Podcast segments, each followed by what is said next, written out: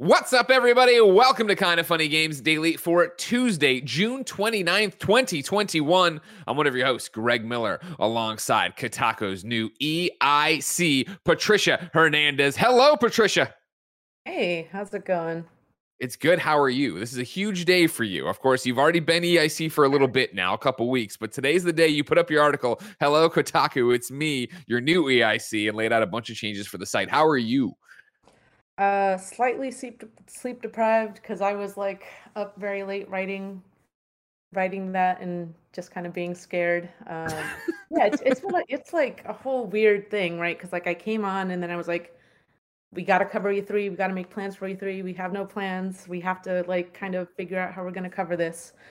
Uh, so I just jumped in, and it was funny be- readers kind of being like, "Wait a minute, you work here now? Like, what's going on?" And like, not really uh, responding to it. So I figured it might make sense to just actually formally announce it, even though now it's like a month later at this point. So, Patricia, here's what I want you to do: give everybody the nutshell. If they're not watching video games journalism, they might not know you. And then now, now you're editor in chief of Kotaku. But what's your story? Uh, what is my story? Big question. I don't know. I feel like I it's it's weird to think about now because at this point I have I'm old guard, which is weird because I still very distinctly remember when I came in Sure. and kind of what the gaming landscape looked like then and you know the you look at um the games press now and it's it's really diverse and there's never been like a wider swath of coverage in terms of topics and interests and all this other stuff.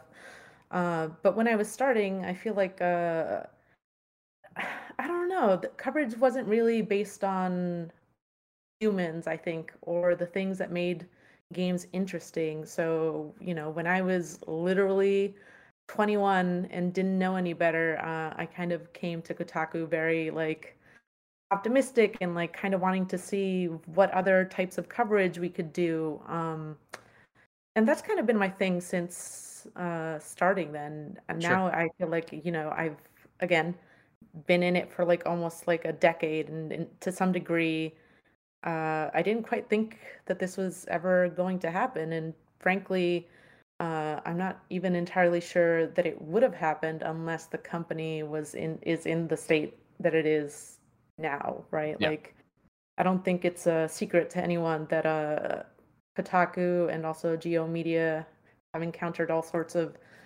different problems that would take hours to untangle. to Um, unpack all of them. yeah, and uh, when I was at Kotaku, because I, you know, I grew up on Kotaku. That was my first job out of college, uh, and then I left for Polygon for a little while. Um, but now that I'm back, like, or wait, no, what I mean is, uh, I was I was deputy editor when in my first stint, which you know is second in command. So like, Sure.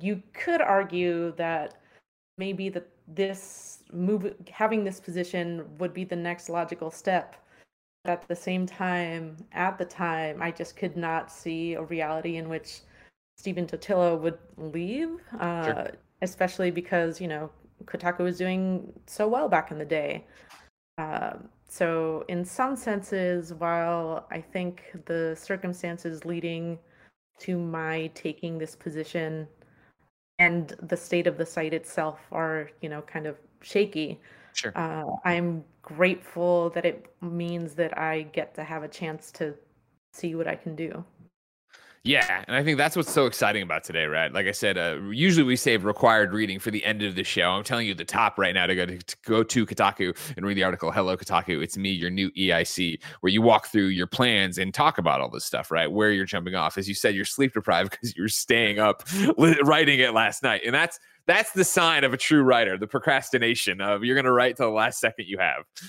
yeah yeah it and honestly it was that i keep wanting to write other things and i was like i can't keep doing this. The the readers are just like confused and like don't know what's going on. So i need to just get this out there even though it's kind of scary and like uh, i don't it's like super it's like your Jerry Maguire memo, right? It's like your it's like your manifesto of like this is exact. You've taken in this huge leadership role. You're at the you know the forefront of Kotaku, uh, uh, one of the big names in video game uh, writing, right? And here you are charting a new path. That's exciting. Well, hopefully I can chart a new path. We will see. You know, it's it's weird to lay out this whole like ambitious plan and then like uh, in the background the thing that I'm potentially writing next uh, is completely silly and I think that's always been kind of the the whole thing with Kotaku, right? Like yeah. It does break stories, but also uh, sometimes the investigation is uh, let's try and figure out how big Luigi's dick is. So it's like this whole it's it's it's very hard to kind of pin down what Kotaku actually is, and yeah. I think one of the biggest problems that the site faces, uh, at least on social media, is that people often only want one of those things or they're so mm, invested mm-hmm. in kind of us being like a good ambassador for video games so like why are we embarrassing ourselves by publishing whatever the hell you know Totally. Well, I think that's why the letter's so important, and I think you wrestle with all that. I wanted to read three graphs from, if you don't mind, uh, and I'll, I'll do it since I know you're sleep deprived. uh, I because I thought these were the pow- very very powerful. I want Kotaku to reflect things that are real. I want to print stories that you'd be able to tell a friend about at a bar, even if they don't play games. The way that we talk about games on the site should be the same way uh, we talk about we talk about them in an actual conversation. I do not care if the language or attitude at Kotaku appears proper and respectable. Fuck that. Games are human and so are we. Anytime there is a discrepancy between what we actually think and what lives on the page is when we betray not only our readers but ourselves. I want to move away from treating games like a product or an industry, instead, examining them more as microcosms for the human condition. Games are worlds unto their own, often developing not only customs, traditions, and dedicated languages, but also their own vectors or of power influences or influence. Jumping a bit ahead, if games are in, if games are indeed as important as we say they are, then we should feel comfortable enough to hold them to a high stand, higher standard. If we truly respect this space, we should be able to challenge the video game industry, its products, and the community surrounding it. If we want the world to stop treating games like mere toys, we also have to stop treating, treating video games like a wilting flower that must be protected at all costs. Loved the entire letter. Loved those three sections in particular, Patricia. Very excited to see what that means for Kotaku. Yeah, we'll we will see. Uh, but yeah, I mean, I think it's hard. Like in some senses, I'm honestly like slightly embarrassed because it's like it's just video games, Kotaku. Like it's not like I'm coming aboard to be in charge of the New York Times, but I also recognize that like Kotaku is is a platform, and yeah. even though there, I think there are a wide array of opinions on the site and what it does. It is also very clear to me that like everyone kind of cares what Kotaku says even if they hate it and i think especially if they if they uh, express that they hate it like kotaku is a thing that you just cannot ignore and i think uh, we kind of have to grapple with that because um, and and balance that with with the fact that we want to have fun on the page and but also like it is a platform it does have consequences like what we write does matter so it's a whole it's a whole thing was awesome. I can't wait to see it. I, am very excited to see uh, this change, and I like everything you wrote here. So everybody go check it out. Uh, Kotaku.com, of course. But hello, Kotaku. It's me, your new EIC. For now, Patricia, let's talk about PlayStation buying Housemarque and maybe Bluepoint. Are we getting a Ghost of Tsushima director's cut? And the fact that xCloud is everywhere with Xbox Series X power. We're going to talk about all this and more because this is kind of funny games daily. Each and every weekday on a variety of platforms, we run you through the nerdy video game news you need to know about. If you like that, be part of the show. Patreon.com slash kind of funny games. Over on patreon.com slash kind of funny games, you can write in with your questions, comments, concerns, everything under the daily video game sun. And of course, you can get the show ad free. You can get it with the exclusive post show we do each and every weekday. However, if you have no bucks to toss our way on patreon.com slash kind of funny games, no big deal. You can be watching live on twitch.tv slash kind of funny games as we record it, just like Lexi Gunner is, Frankfurter is, and Dance Floor Demon are. Of course, if you're watching live on Twitch, you have a special job. Go to kindoffunny.com slash you're wrong and tell us what we screw up as we screw it up so we can set the record straight for everybody watching later on youtube.com slash kind of funny games, roosterteeth.com, and listening on podcast services around the globe each and every weekday. Housekeeping for you there is a banger episode of PS I Love You XOXO live right now on youtube.com slash kind of funny games and podcast services. We're going through Blessing's must plays of the year. He will not listen to me and Janet as we tell him to remove things. And then we talk about what makes a great PlayStation spin off game. Thank you today to our Patreon producers, Donavan Harkness and Blackjack. Today, we're brought to you by Credit Karma and Freshly and Hello Fresh. But I'll tell you about all of that later. For now, let's begin the show with what is and forever will be the Roper Report.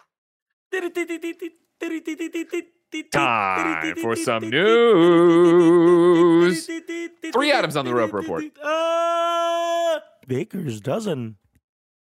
And I'll tell you what, these three, they're huge. All right. Number one is huge because number one is PlayStation buys Housemarque and maybe Bluepoint. Uh, Patricia, what is your history with Housemarque as a developer? Have you been playing these games for a long time?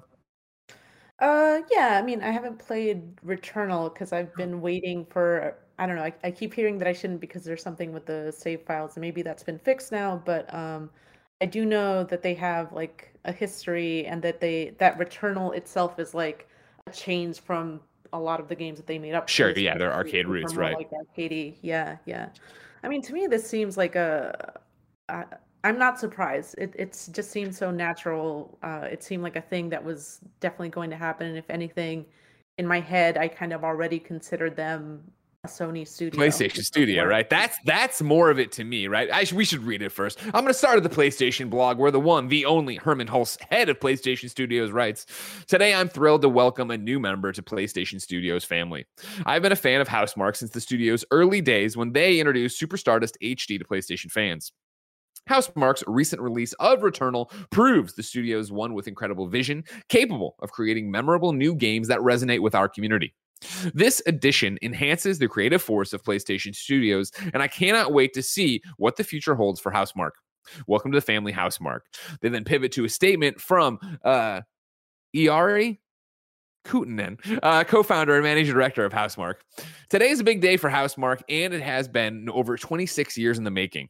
Our strong partnership with Sony Interactive Entertainment started with Super Stardust HD on PS3, and since then, we have made arcade inspired games for all of the PlayStation platforms. With Returnal for PlayStation 5 being our most recent release, our biggest foray into third person action gaming solidified our voice and brand in the industry as delivering unique and quality player experiences. We are so excited to finally join the PlayStation Studios family. This gives our studio a clear future and stable opportunity to continue de- delivering on gameplay centric approaches while still experimenting with new methods of narrative delivery and pushing the boundaries of this modern art form. Locally here in Helsinki, this also means we will officially expand the PlayStation family to a growing industry hub and secure the legacy of the oldest game studio in Finland. Finally, what this means for our fans. We at Housemarque are gamers, and we have grown from the need to we've grown from the need to perfect and tinker with facets of games that we have found most fascinating. We are also not known for shying away from running our own course and trying our new combinations. With the backing of SIE and its family of studios supporting us, we can truly grow into our place in the industry and show what Housemarque can create with no limitations. We can't wait to show everyone what will be in store in the upcoming years, and we hope to usher in more lasting memories and exhilarating titles for the next ch- quarter century and beyond. Uh, a press release from PlayStation then added this. Uh, this is more businessy. The day-to-day operations will continue to be run by Housemarque's current management team in conjunction with PlayStation Studios' external development team. Terms for this transaction, including the acquisition cost, are not disclosed due to contractual commitments. You said it best, Patricia you're you would have already thought of Housemarque right as a PlayStation studio. And for me, you know, you called yourself old guard. For me, more than 14 years covering PlayStation in the industry, right? Like this was always a conversation on podcast beyond back in the day of oh who will PlayStation buy next? And it was always Housemarque and it was eventually always Bluepoint.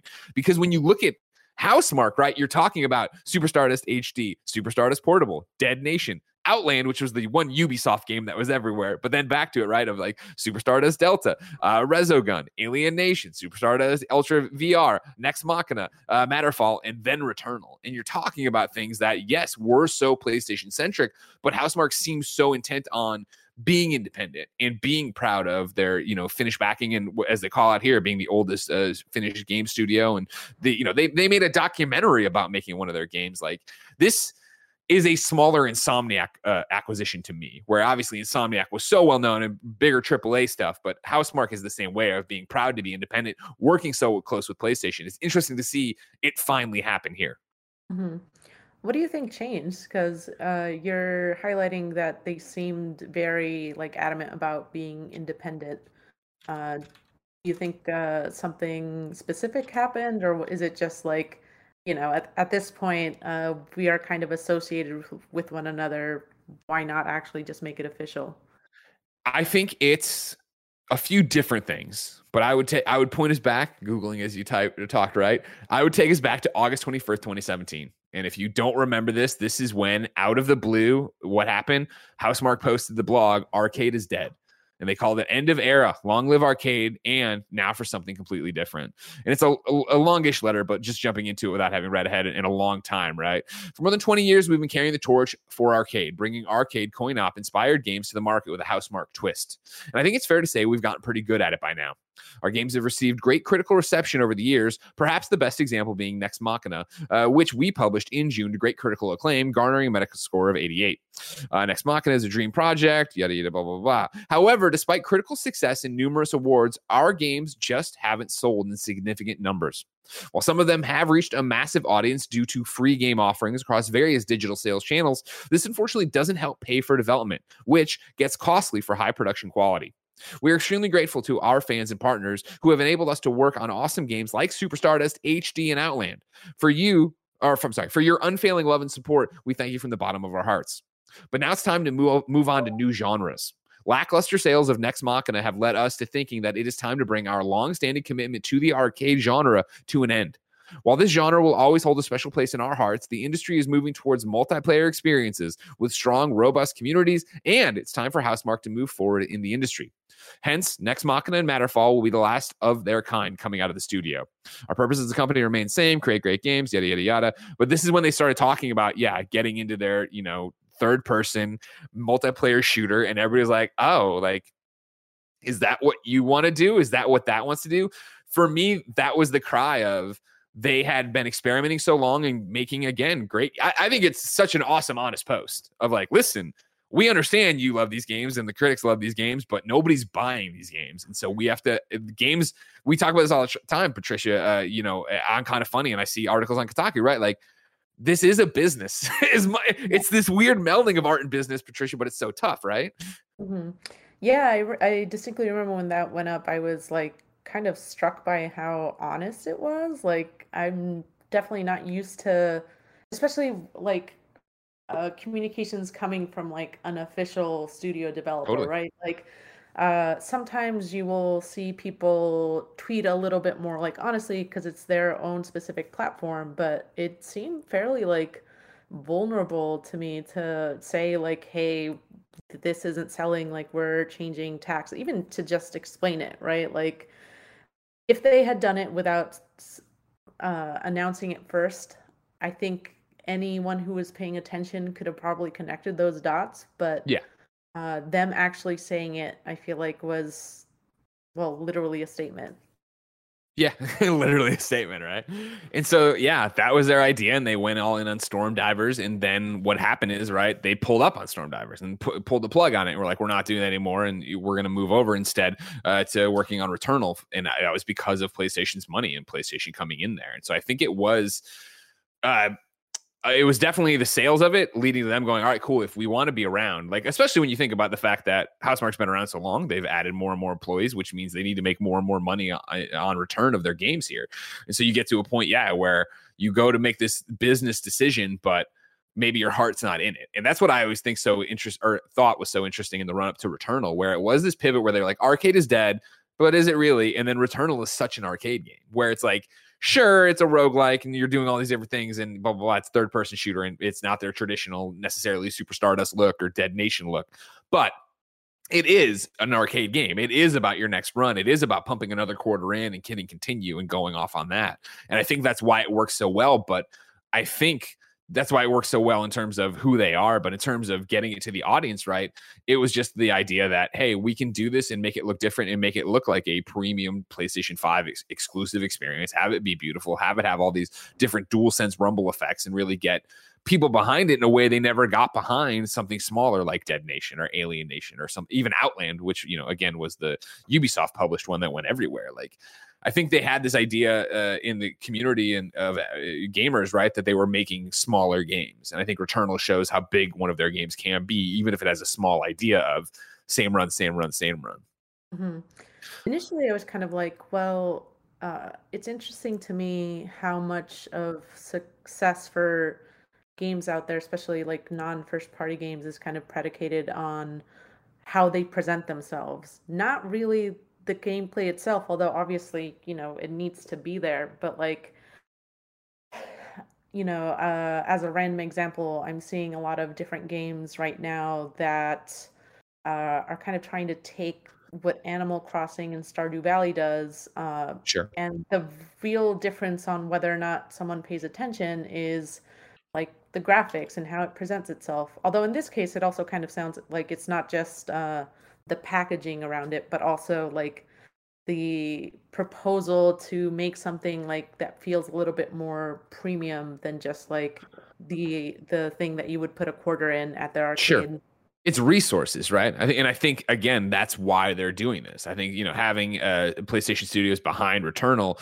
having them, all right, cool. Here's the money. Go ahead and invest in this game and make it look better than most of your games. Make it, you know, feel better with the controller. I think you see that and you see the time. And this goes back to, you know, I feel like I've had this conversation. It's Groundhog Day all the time in the industry the last three years, right? Of like every time Xbox buys a studio and we have these conversations, I always point out of like, you know I don't think Tim Schafer got into games because he wanted to manage a studio and worry about paychecks and worry about bottom lines and healthcare and all this stuff, right? So like when you get to that point where you're at where the business realities start taking away from your artistic vision and, and what you actually want to do. It's the classic thing I always used to talk about at IGN, right? Of like what happened at IGN is that you were really good at your job, so you'd get promoted to your boss's job, but then you weren't necessarily good at that. So that's when they'd start critiquing you and then you'd burn out because you're doing something you don't want to do anymore. So, like mm. to bring in companies like PlayStation, to bring in somebody like Xbox, and say, "Cool, we're gonna take that off your plate, and we'll de- deal with that. You don't have to worry about it anymore." That's the saving grace, right? So now it is that you know Housemarque gets to pitch whatever arcade game they want to make and pitch it to PlayStation and Hermen, and like Hermen green lights it, and then you go and make it, and you hope it sells, and maybe you know your next one doesn't get blah blah blah. But it's not worrying like, cool, are, am I about to put 200 people out of a job if this game goes mm-hmm. wrong? Yeah, it's kind of like a double-edged sword, right? Because the more successful they are, the more the bar gets higher and higher, and it's it's hard, you know. Uh, I see so many video games nowadays that like literally sell millions, and they're not considered successes because of the resources that it took to make the thing in the first place. So. I I feel for developers out there like it's it's so hard to break even never mind make a profit and in this case, you know, they clearly figured it out and they had like the right connections to do it. But for every acquisition of, uh, you know, of a studio like that, there are all these other development teams that never never make, it that stage. Yeah, it's a heartbreaker, right? And I think in that, you know, you you bring up, you know, making all millions of copies or millions of dollars, and it's still not a success. Like, wh- this is a, always the problem we talk about with Square Enix, right? Cool hitman is has all this love and behind it and it sold these copies. Tomb raider sold all these copies. Cool tomb raider underperformed. Hitman underperformed to the point that we're letting go of io studios and we're giving them the ip because we can't That's make enough pretty, like yeah like companies don't do that. They would rather keep ips just like dead than you know give it away Exactly right. And so, I mean, that's when you're talking about when you get on the scale of a Square Enix, like what is the success to them? And that's always the conversation we have of what is the success to these companies. And I think you look at PlayStation and Returnal, obviously, was a huge success for them. It got, you know, it, first off, it's one of the few PlayStation 5 exclusive, exclusive games. Uh, and then it got, it did critically uh, do so well. And I think it got so many people excited about Housemarque and what comes next. And I think it makes sense for PlayStation to step up and be like, you know what? let's go. We'll fund all the projects from here on out. And we don't want to lose you because it is it is a bit of a war out there right now in acquisitions, even though Hermen Hulst is going to argue that in one second. But before I add that in, I'd rather go over to Twitter. Uh, Nibel put this up today on Twitter, pointing this out. Kevin, if you can show it. His tweet reads. So it was after the housemarque stuff happens it gets published but then he tweeted a follow-up dot dot. So apparently playstation japan uploaded the wrong image with their first tweet on housemarque's acquisition. And it actually mentions a bluepoint acquisition. I was able to verify this since tweetdeck still shows deleted tweets. If you're a visual person right now watching on youtube or twitch you see yeah welcome to the family. Throw back up kev. Welcome to the family playstation studios and bluepoint games. This is the exact same artwork they had but it said housemarque and that's what's on the PlayStation blog right now. So if you were scrolling through Twitter, you didn't even catch it, maybe. But yeah, they did this, put up the Bluepoint thing, uh, thus telling us that Bluepoint is about to be purchased as well, or has already been purchased. Uh, another one it's that thing of like, oh well, of course. Like I, again, for years, I feel like we've been saying, oh, of course, we predict that they're going to buy Bluepoint. Of course, they're going to buy Blue, Point. Apparently, they're about to, and uh, that's an interesting one. How's that feel with you, uh, Patricia? That entire situation is kind of hilarious to me. I low key feel for whoever is in trouble right now for accidentally totally publishing that. Although you know, on the other hand, it's good news. So hopefully, whoever did that is not in too much trouble. Well, I, you know, the only the only bad news part of it is Lucid Dream writing into patreon.com slash kind of funny games and says, So how much breathing room do you think Sony will give the Housemarque acquisition before officially announcing a Bluepoint acquisition? And that's, you know, there's been a long conversation today with on Twitter with me and the audience, right? Of uh PS I Love You, of course, went live this morning. And of course, obviously we recorded it yesterday, so it doesn't have any of this stuff. And video game news is constantly happening. So there's always this thing where like today everybody's like, "Oh my god, this always happens to PS I love you." I see Dornbush say, "Oh my god, this always happens to Beyond." I see Mike say this, "Oh my god, this always happens to XCast." McCaffrey always say it happens uh, to uh, uh, unlocked. And so like it's that this is a great example of for Lucid Dream. How much breathing room do you think? I am literally refreshing their Twitter. Because to me, it would make perfect sense to do Bluepoint in the morning and, or I'm sorry, uh, Housemarque in the morning, Bluepoint in the afternoon, somewhere in there, and have it be one day of big acquisitions, get all these headlines. Patricia, does that make sense to you? Or do you have a different prediction on when it's going to happen? I mean, I don't know. I, I feel like acquisitions are usually things that like take such a long time. Like you look at stuff like uh Bethesda and Xbox, and I feel like sure. when they announced it or when it came out, there was still like a I don't, at least am I remembering this correctly? It felt like a few months. Maybe it was just like a few weeks, but there was definitely like a, a gap between when they announced it and when it was actually mm-hmm, finalized. Mm-hmm. So yeah, there was uh, a bunch of had to get approvals and this, that, and the other. Yeah. Yeah, yeah. So it's possible that they have all their ducks in a row, and that would definitely make you know they would own the day basically because like right now there's not a lot of competition for like big gaming news. So uh, yeah. if we do see that later today, I'm not going to be. I mean, we already know what the news is, so of course we're not going to be surprised. But yeah, I mean, for me, it's the fact that like they get the assets made and ready that makes me think it was just it's right there. Like I, I'm well aware of how tight-lipped PlayStation is about things, uh, and I, I'm well aware that they wouldn't give this ammunition out if they weren't getting ready to fire the cannon. So I would think that probably somebody's listening to this at by 5 p.m. tonight uh, Pacific time, and they already know the information. But mm-hmm. everything we're just saying, right? You'd be like, oh man, it's really heating up there. Xbox is buying all these studios, PlayStation's buying all these studios. Clearly, there's an arms race going on. Hermen Hulst, uh, uh, president of the PlayStation Studios, says no, there is not. Uh, he got interviewed by British GQ about uh, this here Housemarque stuff, and this I'm going to join that interview in progress with the question and then Hermen's response. There are a lot of companies making acquisitions in gaming at the moment. Microsoft just just bought Bethesda for 7.5 billion dollars. Facebook has scooped up a lot of developers in the VR space of late, and now Sony is purchasing Housemarque. Looking at the industry from the outside, it feels like there's a bit of an arms race. Is that how you see it, Hermen? Hermen responds, No, not at all. We're very selective about the developers that we bring in. Our last new acquisition was Insomniac for $229 million in 2019, which has worked out very well. I'm always looking for people that have a similar set of values, similar creative ambitions, and work very well with our team that we can further invest in and help grow as creators. It's not like we're going around just making random acquisitions. They're very, very targeted acquisitions of teams that we know well. The amount of collaboration between our external development group and Housemarque on the technical side, the production management side, and even on the creative side has been so deep. So for us, it just makes so much sense to do that. Obviously, this is not something that you do overnight. Uh, the team at Housemarque have been have been working on this for quite a while, uh, but we obviously didn't want to distract from the core group at Housemarque that's been getting working on to get this amazing title out. It is an arms race. it, this is, I understand what he's saying. I also, arms race, I guess, makes it, he's interpreting the question of arms race of like, buy every independent developer you see, get them, get them, get them, get them. When in reality, it's who are the best independent developers right now? Let's go get them. Insomniac, obviously, being one for them. You want to look at over on the Xbox side, uh, having Double Fine, having uh, uh, Ninja Theory, having Bethesda now, right? Like back to PlayStation, having Housemarque, having Bluepoint. Like this is very much like when everybody's getting asked to prom in school. You're like, oh God, who am I gonna? I gotta make a move soon. Yeah, it it kind of makes sense to me that they would frame it that way, though.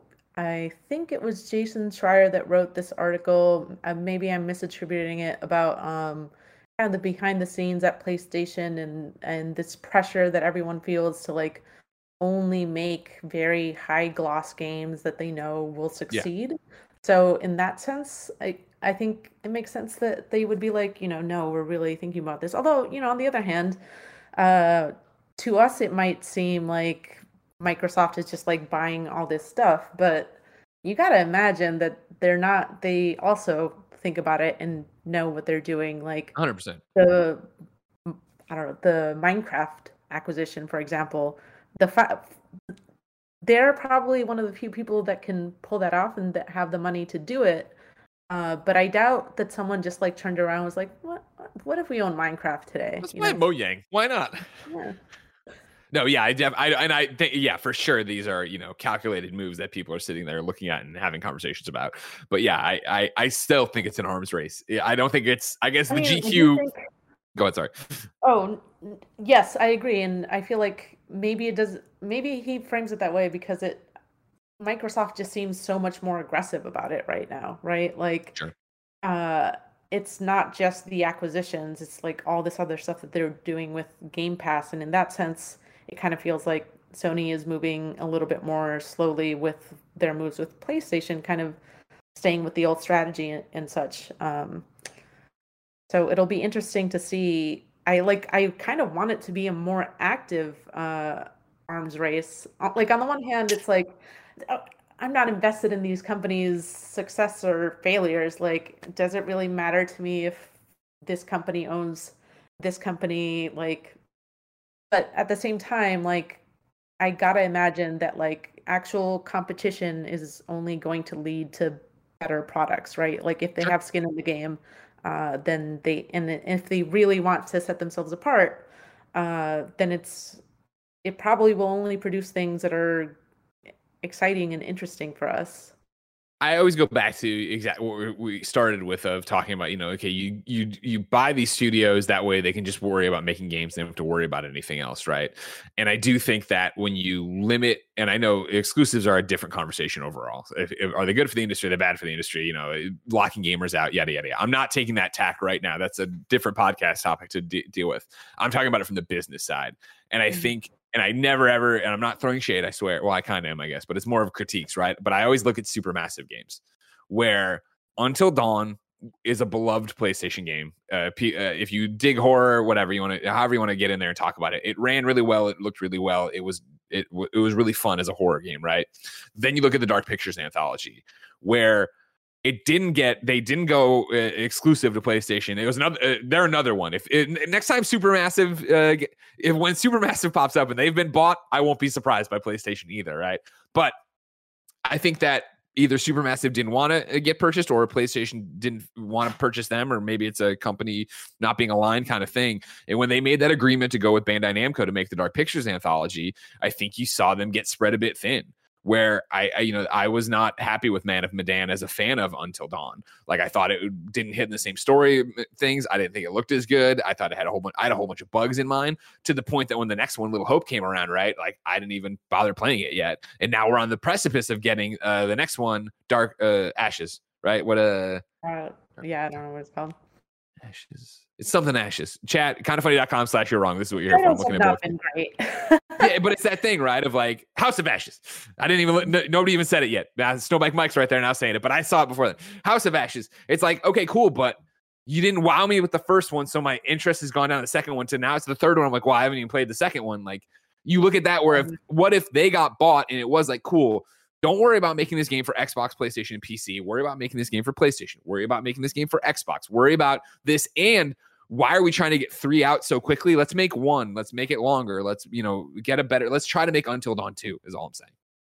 Yeah, it's interesting that you frame it that way because I had noticed obviously they've they had Until Dawn, which was I think an it it was an unintentional success in some ways, right? Like the way that it took off, uh, I don't think they anticipated, and then mm-hmm. they tried to replicate it with uh, these other game, these other smaller games and such, and have just not been able to do it, even though they are like really trying to capture that same lightning or kind of capture the way that people play these games, right? Like you sit, yeah. the whole idea is that you sit with your friends, and you make choices and and and stuff like that. Um, but I was wondering, I was I was wondering to myself, like, why is it that Until Dawn was so good, and then they haven't been able to match that? And I just hadn't considered that it was because they were spreading themselves pretty thin. And now I am curious, like, what what they would make if they were just focused on one platform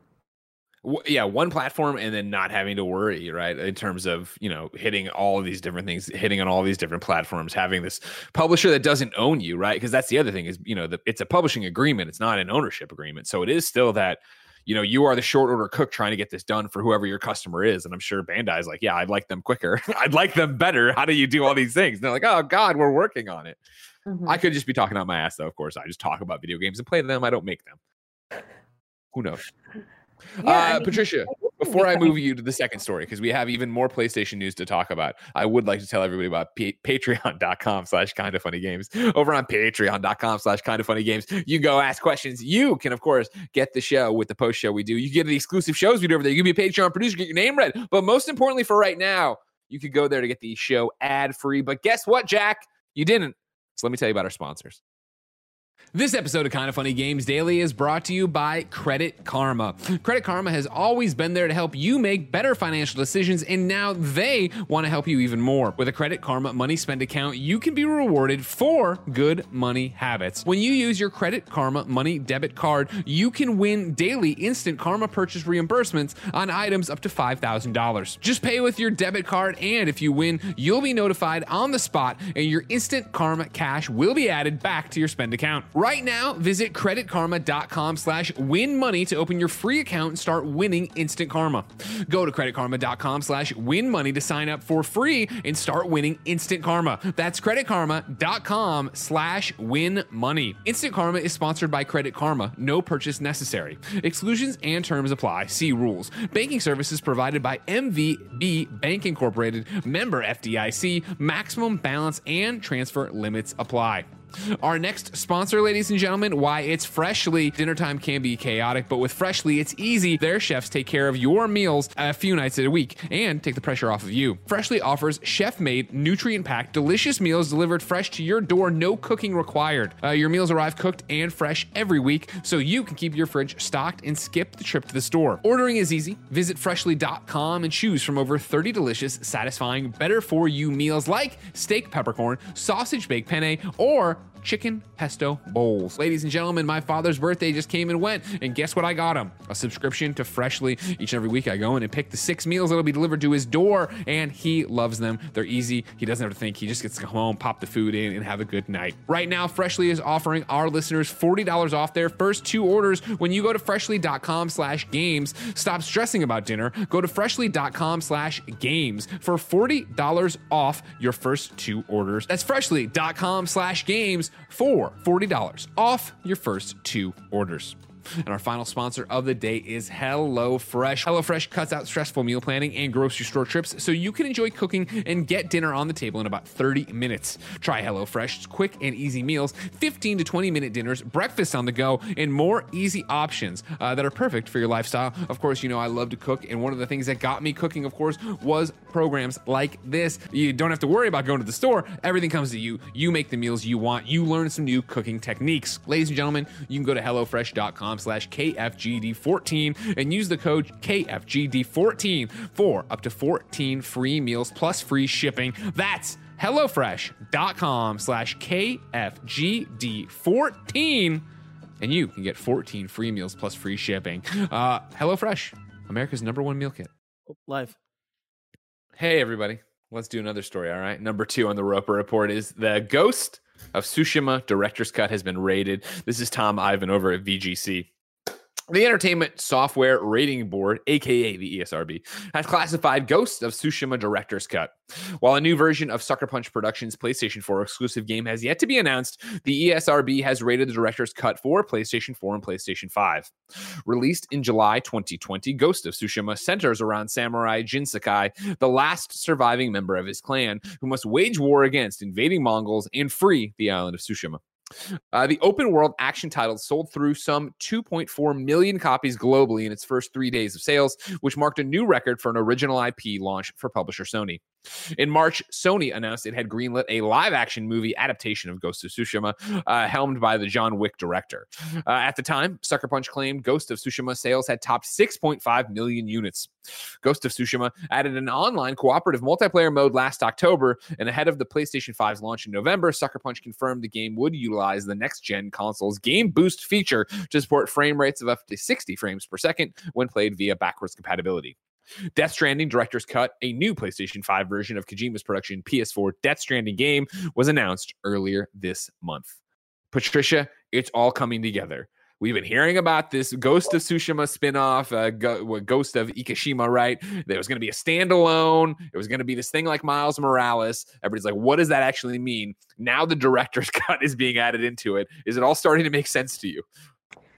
Yeah, it's interesting to think about, like, in the context of games re-release all the time, right? They don't Yeah. usually call themselves director's cut, uh, and I think the fact that they're doing that kind of again reflects that ambition to give you kind of like a high gloss thing, right? Like, of course, Kojima is going to name it a director's cut. I feel like he's kind of tied with.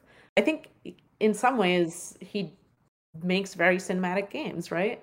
Um, but yeah, no, this doesn't surprise me uh, it, it seems like the logical next step uh, to give people more of a game that they love. Like the it, it did well. Well, yeah, and that's the thing is, it's also a great way to double dip and get you to buy it again, right? This is, I for me, very much like Spider-Man uh, 2018 getting remastered, right, and uh, being part of the Miles bundle. And I know that's a bit in reverse, but my assumption here, right, is the fact that all right, cool, director's cut will have uh, the Ghost of Ikishima in there. Why? No one ever calls me, and usually when they do, it's muted. But I was getting a delivery today, and all hell's breaking loose over here. Don't they know it's Games Daily Day? Get out of here! I don't have time for this right now. Uh, I have a question though from Conor that kind of uh, gets all this put together. Conor Killmurray writes into patreon.com slash kind of funny games, just like you can, and says, Hey there, KFGD crew. With the director's cut for Ghost of Tsushima all but confirmed, do you think this means the spin off Ghost of Ikishima is a given at this point? Or is it just DLC that'll be bundled with the director's cut? Also, is labeling upgraded versions of PlayStation games director's cut the new standard? It kind of fits the prestige branding of their exclusives, but also seems weird when greatest hits is also a thing. Thanks for the insight and game daily. So working backwards, no, I don't think director's cut is is replacing greatest hits because greatest hits is when the game is sold for a cheaper price. Director's cut is when we are adding more content into it and we will probably sell it to you for $70. I think that's the way you go with that. And then yeah, I think the eh, what does this mean for Ikishima is I think that Ikishima is bundled with it. I think this is the new hotness that's part of it. And again, the way it's been described in the run up to it was that Ikishima was going to be a, uh standalone uh, expansion, right? Uh, I would imagine that this just bundles them all together for a cheaper price, but you could probably still buy the Ikishima stuff if you wanted. Does that sound on the money, Patricia? Yeah, I mean, they got to give you a good value proposition, right? So I do fully expect something kind of similar to the Spider-Man situation where you get something new if even if you've already played it. Uh, like there's something enticing enough there to for you to want to spend a whole game's worth again on a thing that you probably already played. And that's the thing is that you know now we wait with bated breath for this to officially be confirmed, to officially confirm what Ikishima is, and then also yeah talk about what the pricing is. I- You know, is Ikishima its own thing? Uh, do you get this if you already own PlayStation 4 uh, Ghost? I would imagine no, since this is director's cut, which probably sounds like they're putting new stuff into it. Maybe it's you know, but then I guess Final Fantasy Intergrade did that though, didn't it? Then it's it's confusing nowadays. You know what I mean? They can't the make it simple. games release now. Yeah, it's so yeah. complicated. Like you need to read explainers sometimes as how to get like your save file across things or how to upgrade your game from the last version to this new version. We all laughed at smart delivery. Now who's laughing? Still PlayStation, but everybody's laughing a little bit more at us. Uh, anyways, though, let's go on to story number three on the Roper Report. This is that xCloud is on iOS. It's everywhere, and it's all using the Xbox Series X now. Uh, this is an Xbox post over on the Xbox blog. At Xbox, our mission is simple: bring the joy of, I'm sorry, bring the joy and community of gaming to everyone on the planet. To achieve that, we aspire to empower everyone to play the games you want with the people you want anywhere you want. Starting today, Xbox Cloud Gaming is available to all Xbox Game Pass Ultimate members with Windows 10's PCs and Apple's man, I'm just can't I'm talking like a grandma. Apple phones and tablets via browser across 22 countries. If you're a member or want to become a member, simply go to xbox.com slash play on Microsoft Edge, Chrome, or Safari on your PC or mobile device to start playing hundreds of games from the Xbox Game Pass library. We're also making significant improvements to the overall experience. Xbox Cloud Gaming is now powered by custom Xbox Series X hardware. We've been upgrading Microsoft data centers around the globe with the fastest, most powerful Xbox hardware to give you faster load times, improved frame rates, and an experience of a new generation and an experience of a new generation of gaming.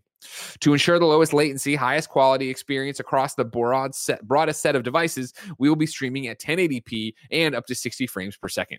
Going forward, we'll continue to innovate and add more features to enhance your cloud gaming experience.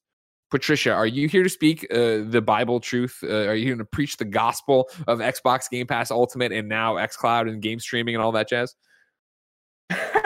well, mostly it's just fascinating to me because I know it was like a struggle for them to get it on iOS, right? Like there was that whole fight with Apple about like uh, them not wanting it because they need to approve every game and you can't. And that's the thing. Remember that that still exists. This isn't a native app. This is the workaround of going through your browser on your Apple. So that's that's how they get around this, and that's oh, that's oh, their whole workaround to it. But it still took a lot of work to get that even going.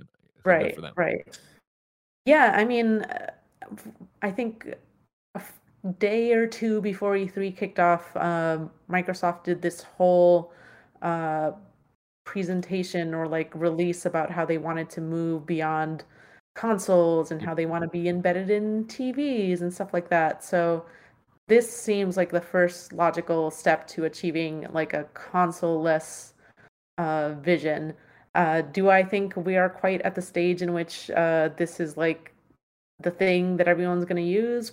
Probably not. You know, like uh, e- even now, even now that we have so many like online uh, games that require online connections like uh, it's hard like a lot of isps throttle your uh, internet speeds and, and stuff like that and people have uh, limited uh, bandwidth and such. So uh, i'm glad that the technology exists and i'm excited to use it. I think it might be a while before like we really see this whole plan for like world domination to like really unfold yeah, I, it's funny. You know, you talked about it being, you know, this first step, and I think it's the latest step in terms of how they've been doing this for so long and talking about this and moving on this track.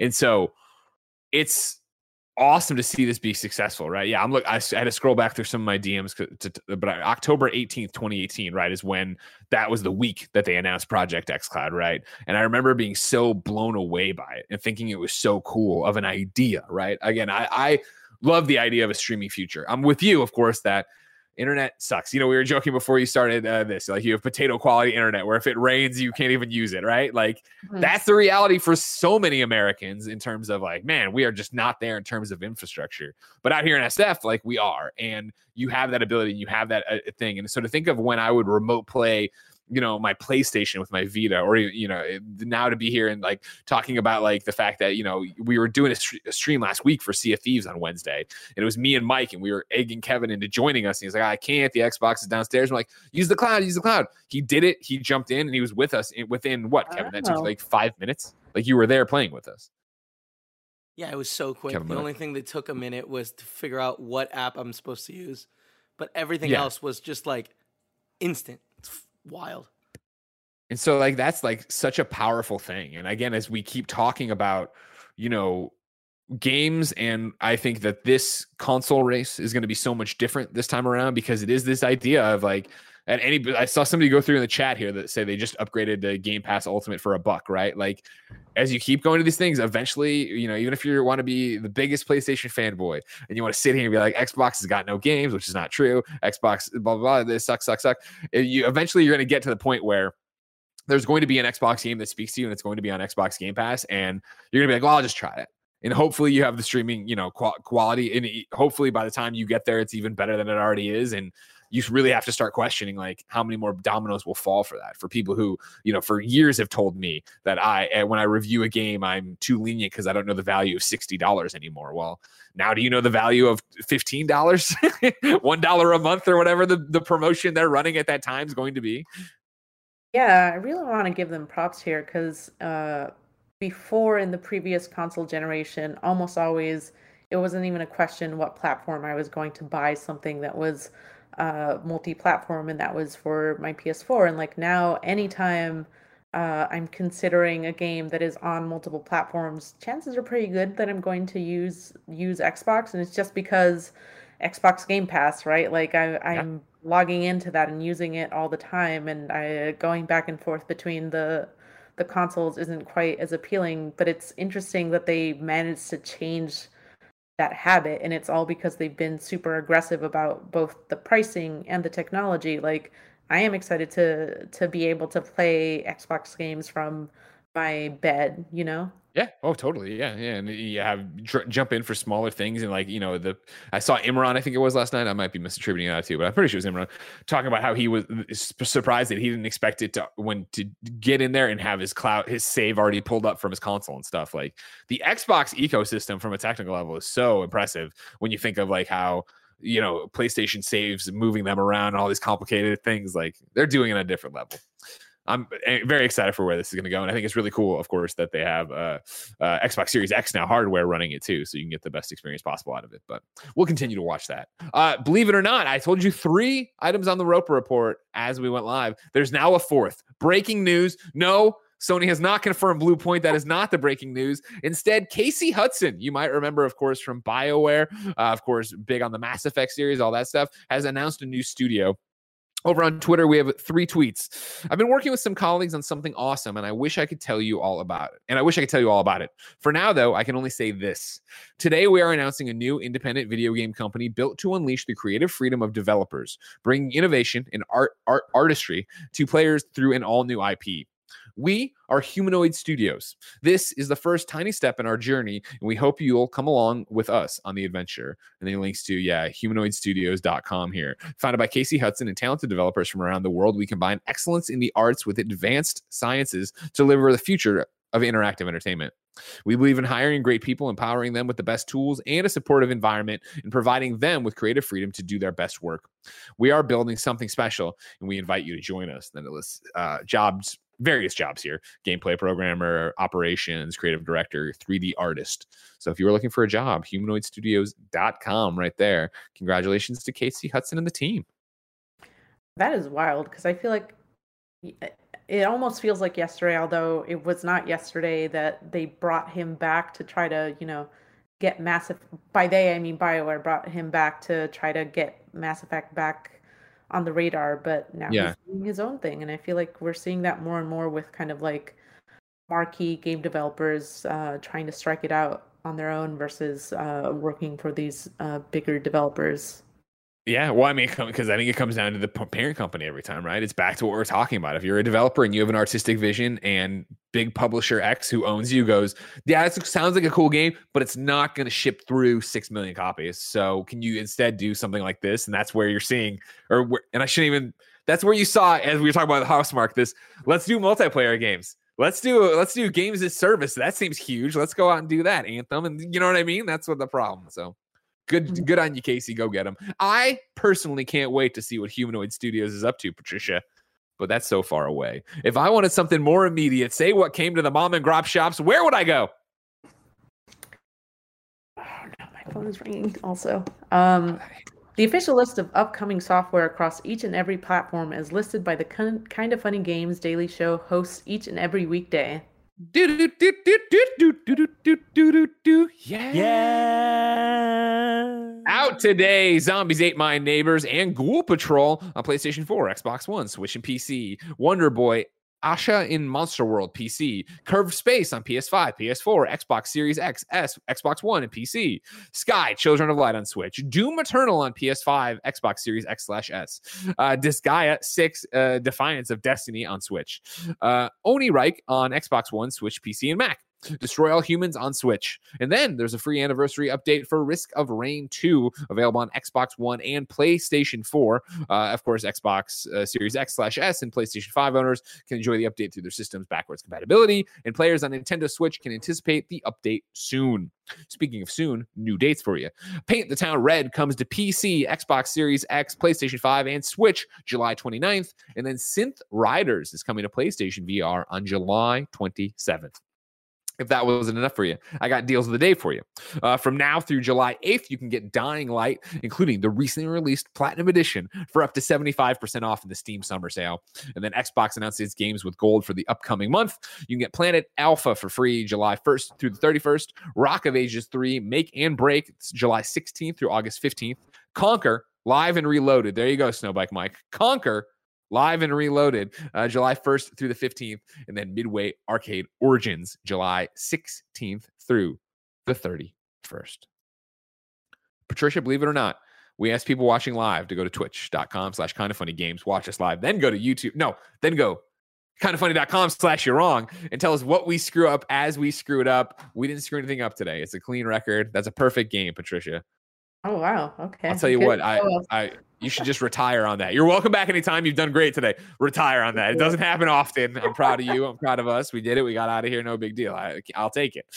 Uh, ladies and gentlemen, of course, uh, that's about the end of this show of Kind of Funny Games Daily. Remember, of course, each and every weekday, there's a brand new episode of Kind of Funny Games Daily. You can get it on patreon.com slash kind of funny games where you get it ad free. You get it with the post show. You get a bunch of other bonuses, exclusive shows, your name read on shows, all sorts of cool stuff. You can even get posters and whatnot. All the stuff you find out at kindafunny.com slash platinum. However, However, if you have no bucks tossed our way, it's no big deal. You can always watch live on twitch.tv slash kind of funny games, youtube.com slash kind of funny games, roosterteeth.com slash kind of funny games. And of course, you could get it on podcast services around the globe. Uh, however, if you got on any of those free platforms, you want to get the post show Patricia and I are about to do. Uh, Patricia, uh, for people who aren't coming with us, where can they keep up with you?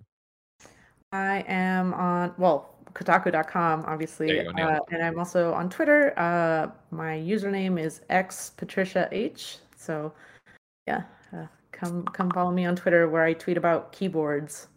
Uh, of course, ladies and gentlemen, there will be another kind of funny games daily for you tomorrow. It'll be Blessing and Andy. Then it'll be me and Tim on Thursday. Then Wednesday, or no, Friday, I'll close out with Blessing and Tim. Right now, we have that post show to do patreon.com slash kind of funny games here on twitch.tv slash kind of funny games. If you're watching live, you're to get a stream with Mike, uh, Nick, and Andy. They're to be playing Valorant and Apex Legends. So until next time, it's been our pleasure to serve you right.